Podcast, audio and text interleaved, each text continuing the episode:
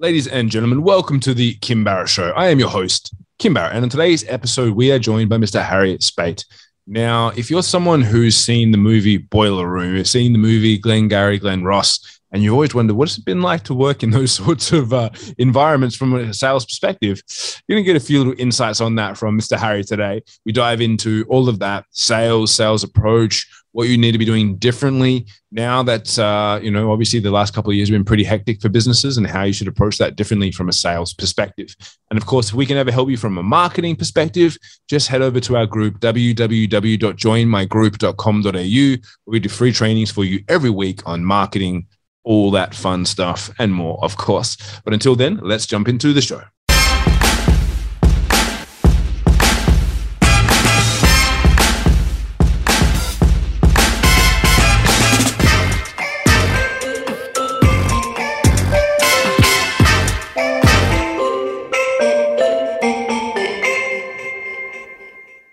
Harry, thank you so much for joining us today. Really appreciate you making the time. Hey, it's awesome to be here, Kim. Coming from the US and speaking to the Aussie guy. This is really cool. I know it's great to have. I always like my, uh, you know, what is it? The transatlantic, I don't know, whatever it is, the international calls, always good fun.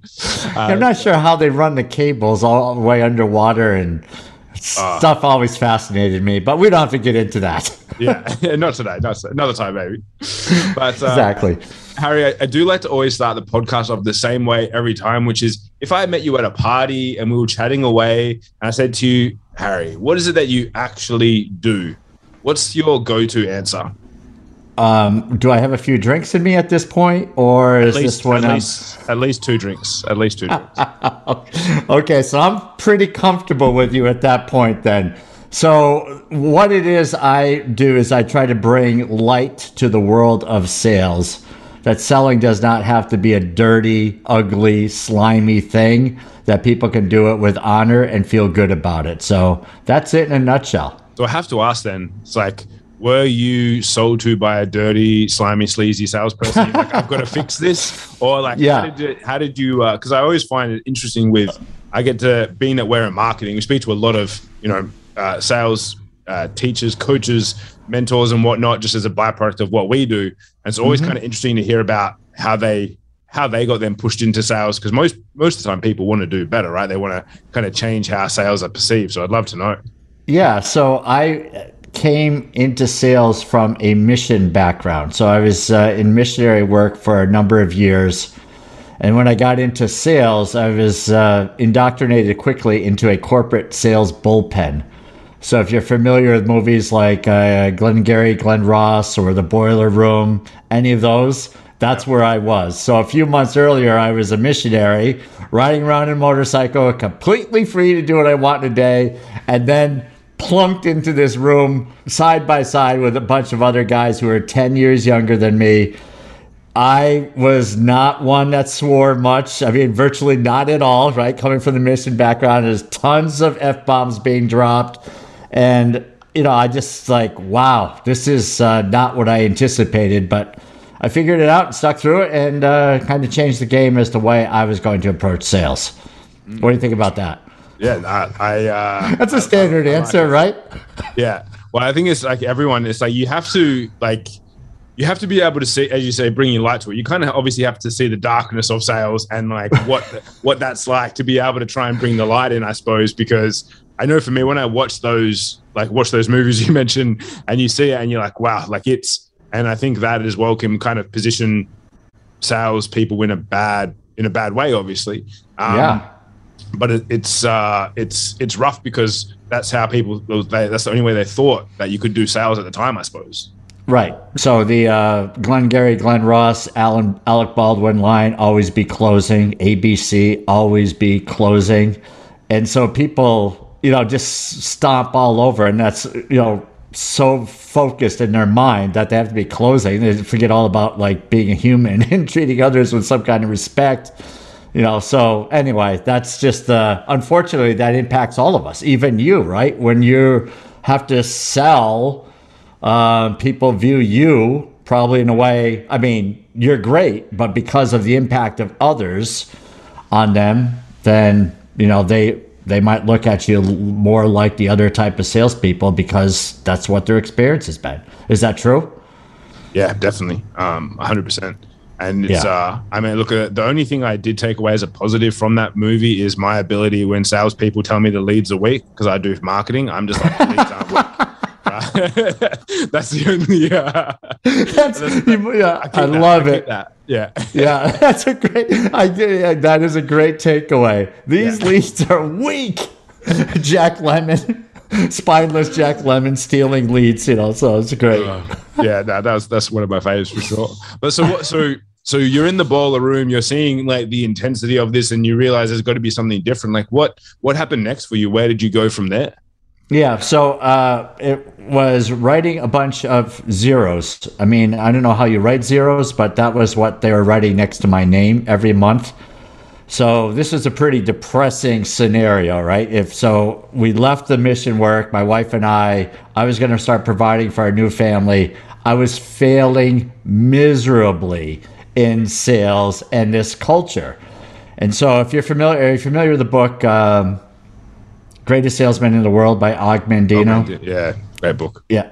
Okay. So he talks about sales in a way where it's coming from love, right? I will greet each day with love in my heart. So here I was, naive Harry, going into work. It's like, I'm going to love people. Sales is all about love. And it's like, what the F are you selling this month? And it wasn't quite that bad, but it was, you know, it was intense, right? And I watched grown men cry is what you know that type of intensity because it's just that's just the way it was i'm not saying it was wrong it just wasn't my style so I, after i failed for a bunch of months um, I was just thinking, look, I got to make this work. I mean, my wife is working; she's pregnant. I'm not making any money. This has got to work somehow. And I just went back in my mind to look. I know how to serve people. I am not good in sales. I uh, uh, I didn't have any business acumen. I was you know 35 years old, and I came out of the mission field, so I had zero business acumen. I was selling printers uh, that were that ran around fifty thousand dollars. So I, I didn't even know what people used them for, and I'm calling on companies. It's like, well, you know, this is the, like the twilight zone.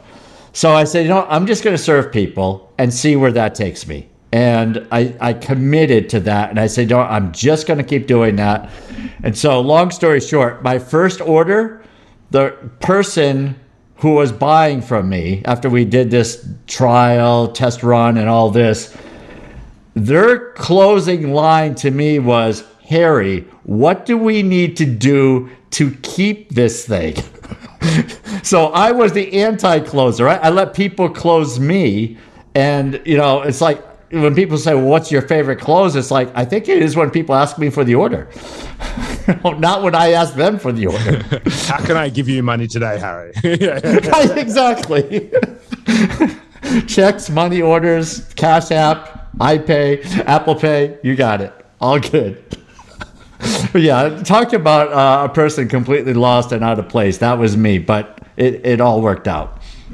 And so once, obviously, you st- so you started making sales using your own kind of approach, I suppose. Um, yeah. Like what? Well, it was done before, but you know, it was new to me. I'm new to the arena I was in. And so, how did you then like? What was the the steps from there? Because obviously, once you started, obviously seeing success with it uh, and being able to be, build in, I suppose, a bit of repetition. Like, how did you then try and uh, ad- adopt that and kind of grow that even more? Yeah, uh, this is really great. Um, so I was, I, I, there's a term for this, but it's unconscious, conscious, something like that. I don't know exactly how that's. Uh, years ago, we talked about that. I didn't know what I was doing. I'll be completely honest. I just was applying a service mindset. So in my mind, introducing the product that was brand new to the market um, I mean, who's no one's buying fifty thousand dollar color printers because you know that's not what people just say. You know what? I need a fifty thousand. I I need a color printer. I think my budget's fifty grand. This is in a day when color printers were they're expensive, but they're around a thousand or two thousand dollars back in the mid to late nineties, not fifty. So I had to introduce the technology to people, but I did it in a way that I wanted to uncover what their problems were. So by uncovering their problems, I could talk about, hey, there's a better there's better technology out there. And it was a very slow process. It's a slow sale. I mean, because you're introducing it and again, no one had budget for that. But the phone started to ring you know, six to 18 months after I had these conversations, people, I'd bring their colors, print samples. But what I was doing was providing value. I was educating my market, so to speak. And I'm using the quotations because I wasn't educating the entire market, but I was educating. And I just stumbled across that. I mean, if you listen to uh, is Gary Vee big in uh, Australia? Gary Vaynerchuk. Yeah, yeah, it's pretty yeah. big. Yeah. Okay. So uh, if you listen to Gary Vee today, he talks about providing value. Just keep providing value, and results will come. Well, I, there was no Gary. I mean, he was still a kid back then, right?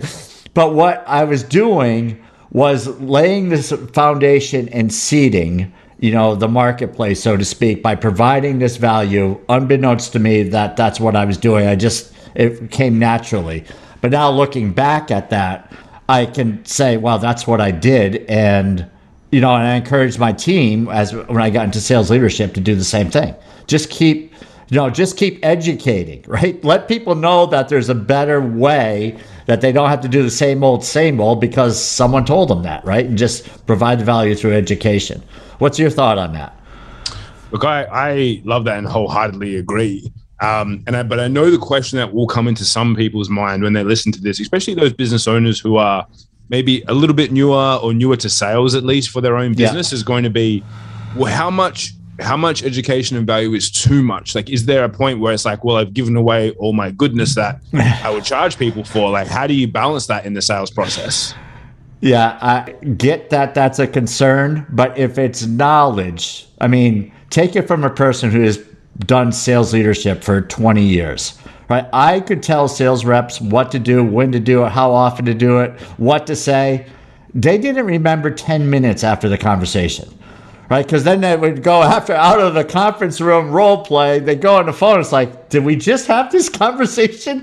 right? So people don't remember. So if you're worried that people are going to remember everything and they're going to know all your secrets, I mean, come on people have other things on their mind and uh, whatever the uh, percentage of people what they hear from us and what they remember it's within a couple of hours it drops down dramatically. Next day it's almost zero and then you know a week or two later it's gone right? So don't worry about that. I mean if you if you have inside secrets or something that's new to the market i'm not saying to give that out but provide the value so that people can make educated decisions. Right? So, like a, an example, and tell me if I'm talking too much because you know I'm all wired up here. Uh, but like uh, realtors, I can't tell you how boring realtors, insurance agents, and financial planners are. If you ever talk to any of these people, they will say, I'm a financial planner, or I'm a realtor, or I sell insurance. Okay, well, you've done nothing for me personally. So, what can you do? And just telling me what you do brings no real attraction. I'm not attracted just because you say what you do. Start educating, start providing value you know share some insight. What it, how you buy homes today right? How do you get ahead of the market? What do you look for? What about resales? What versus new? There's all kinds of things that people can talk about and educate their clients and prospects but they don't. They just say things like if you ever need a financial planner yeah here's my card. It's like you know and that goes right in the trash because you provided zero value. Is that similar to what you're seeing hundred percent. Yeah, I was going to. So for for the people listening, and like I, I, I don't know what it is around where people kind of feel like they, again, maybe they're feeling salesy or they're just not confident in the delivery of that when someone's asking and, and kind of go into it. Is there a non the right way of saying this? Like a non-intrusive way of saying like of how you help or providing value in that short little like in your you know your little intro pitch um, yeah like is there a is there an easy way to do it where you're like well i feel like i'm not overstepping and going into sales mode when i'm meeting this person at a conference or an event or a party or something like that? Yeah i yeah totally get it. And uh you know the pitch is very boring. I am against the pitch. I'm anti-pitching um, because we use the pitch like everyone is the same. Mm. And right, so if you're talking to someone who is whatever, uh, a potential buyer versus someone who is never going to buy your stuff, wouldn't you speak to them differently?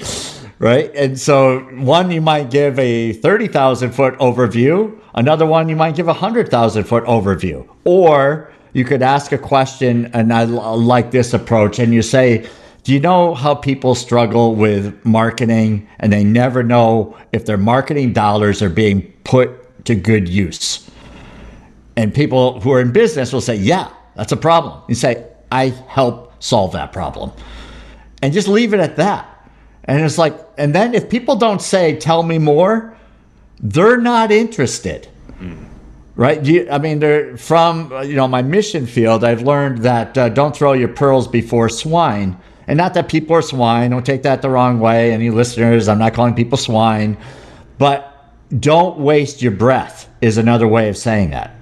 Because what you're doing is that you're just going to alienate the person, and you know, because you're talking when they're not interested, right? And that just it's sort of you know, it's just like at the conversation at the bar or you ask someone a simple question and then they go on and talk about all the problems in their life and it's like oh geez uh, wait way too much information. I was just being polite right? Yeah it's so true yeah. Sometimes people use that as the excuse to yeah just regurgitate everything uh, yeah. on top of someone um, rather yeah because they have a live one right? Because yeah. the person was polite and they think well here's my opportunity. I've got a live one and i just gotta if the more I talk and don't breathe, right, the more I get out, then the less they can say, look, I'm really not interested. you know, so we eliminate that by talking a lot. Sort of like what I'm doing now. But I'm wired. It's 9 p.m. Eastern, so you know. yeah, what it you is. have a good excuse. That's all right. It's all yeah. right. I want you to. I want you to go like that. That's fine. And so, okay. how have you? What about over like the last couple of years, being that everything's kind of been turned on its head around the world, crazy things going on? Have you seen um, the sales process or approach people need to implement change? Obviously, there's there's providing value, which is probably you know really uh, like stands against the test of time forever to do. But has there been anything that you've noticed that's need to change over the last yeah. couple of years? Yeah, I think the a couple of things. Number one is we have to be way more empathetic. I mean, I come from that background. I always felt like I was empathetic, but you, you know, you got to be a lot more empathetic because some businesses are really struggling. Others are doing great, and you've got to understand the difference, right? Some people are still in buying mode, they're crushing it, and they want everything to be great and the best technology, whatever it is you sell and others are like, look, we're just going to see if we can make it through the next couple of years because we were destroyed financially over the last two years. Right. So having conversations going beyond the house business, right? What what did you learn? Right? What are some of the things that you learned in business or about business? Or about you know the volatility of the economy over the past couple of years that you feel that you benefit from. And just get people talking about that and see if they open up and give you some kind of clues. Uh, some are raring to go. It's like and they'll say that that's all that's all behind me. We're crushing it. It's like okay now you know that tells you something. Versus someone who is very you know down and discouraged and there's a lot of I don't knows and uncertainties in the conversation, right? So salespeople in general don't pick up on this stuff because they're all talking about product and service and how great they are. They don't really care in general about the prospect. So the person like you and other small business owners that are in sales mode, if you just take that little advice and say, let me have better conversations and empathize with people and see where their heads at before I start trying to sell something to them. What, what's your take on that? Yeah, I would say 100%. It's and it's the same because yeah, there's so many people where it's not even the next. They're like just trying to get through the next few months, you know, and then they're just like right. So you have to you have to kind of have that uh, empathy and leniency 100, percent and uh, it's uh, it's yeah. been crazy for a year. So if you if you've made it this far as a business owner anyway, probably pat yourself on the back and uh, well, it's still scary with the with the supply chain. Mm.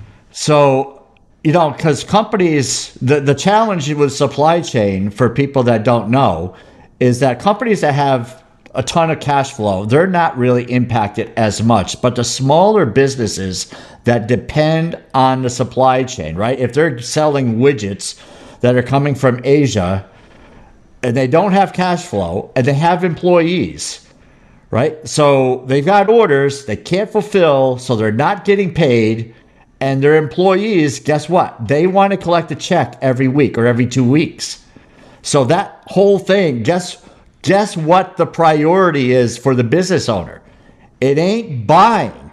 It's how do I make payroll? Or I'm worried about making payroll for another six months. I might have a little bit reserved, but they they want to hold on to the cash just so that they can, you know, feel good about the orders coming in and actually being fulfilled, right? Because people are ordering, but they're not being fulfilled and the same level as they were prior to this stuff. Yeah, yeah. And, and, even just the um, supply chain and the and the pricing of goods. So my uh, partner has a cafe, cooking oil, which comes from um, you know the the Russia Ukraine region, to things like that. Yeah. Prices have tripled.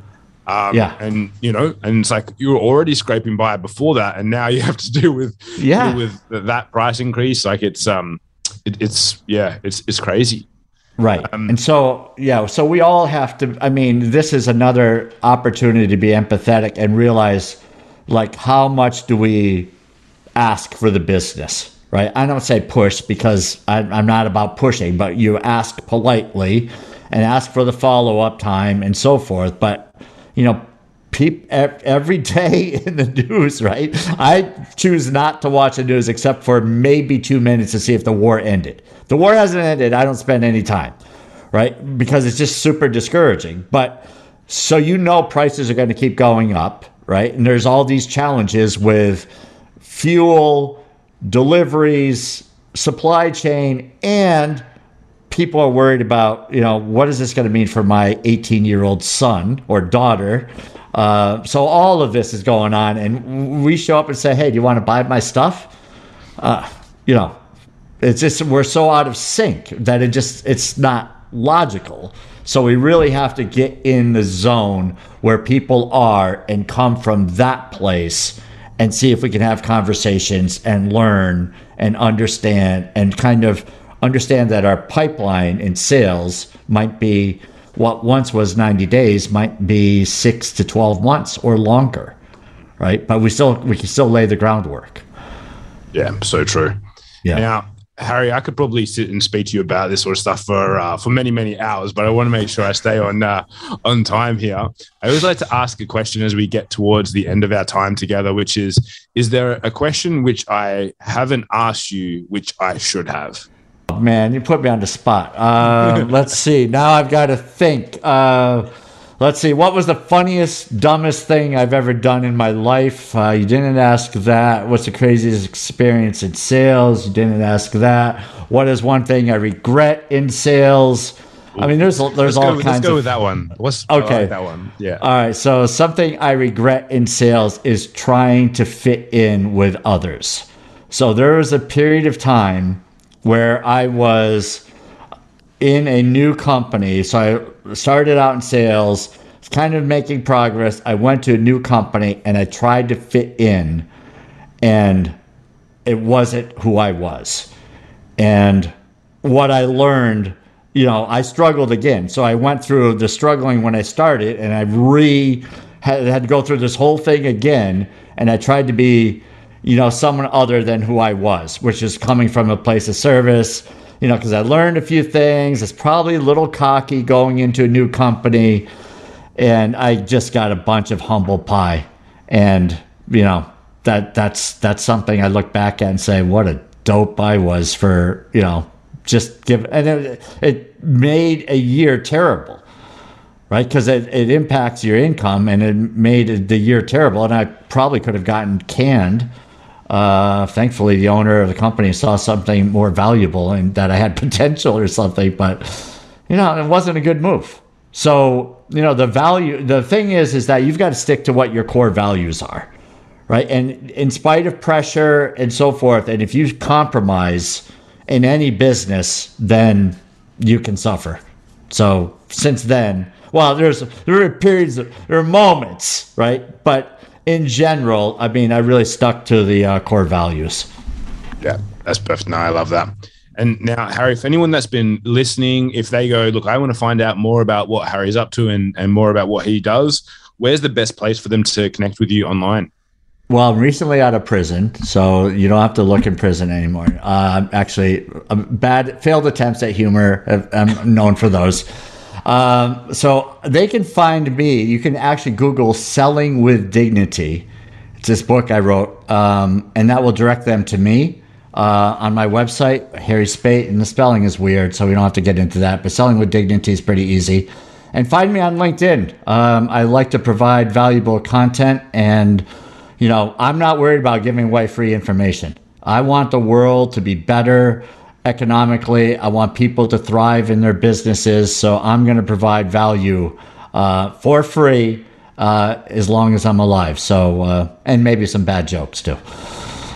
Amazing. Love that. So, guys, wherever you're watching, listening, reading this, um, check the show notes above or below. We'll have all the links to Harry's sites and you can and connecting with him on LinkedIn and all that fun stuff. And if you know anyone who's maybe been hitting up against some hurdle in sales where they haven't really been able to make it click for themselves, please do share this episode get this into their ears so they can find out uh, maybe a few other ways that they could approach things rather than the old traditional uh, boiler room uh, approach that they may have been doing in the past. Harry, again, yeah, thank you so much for joining us. Really appreciate you making the time.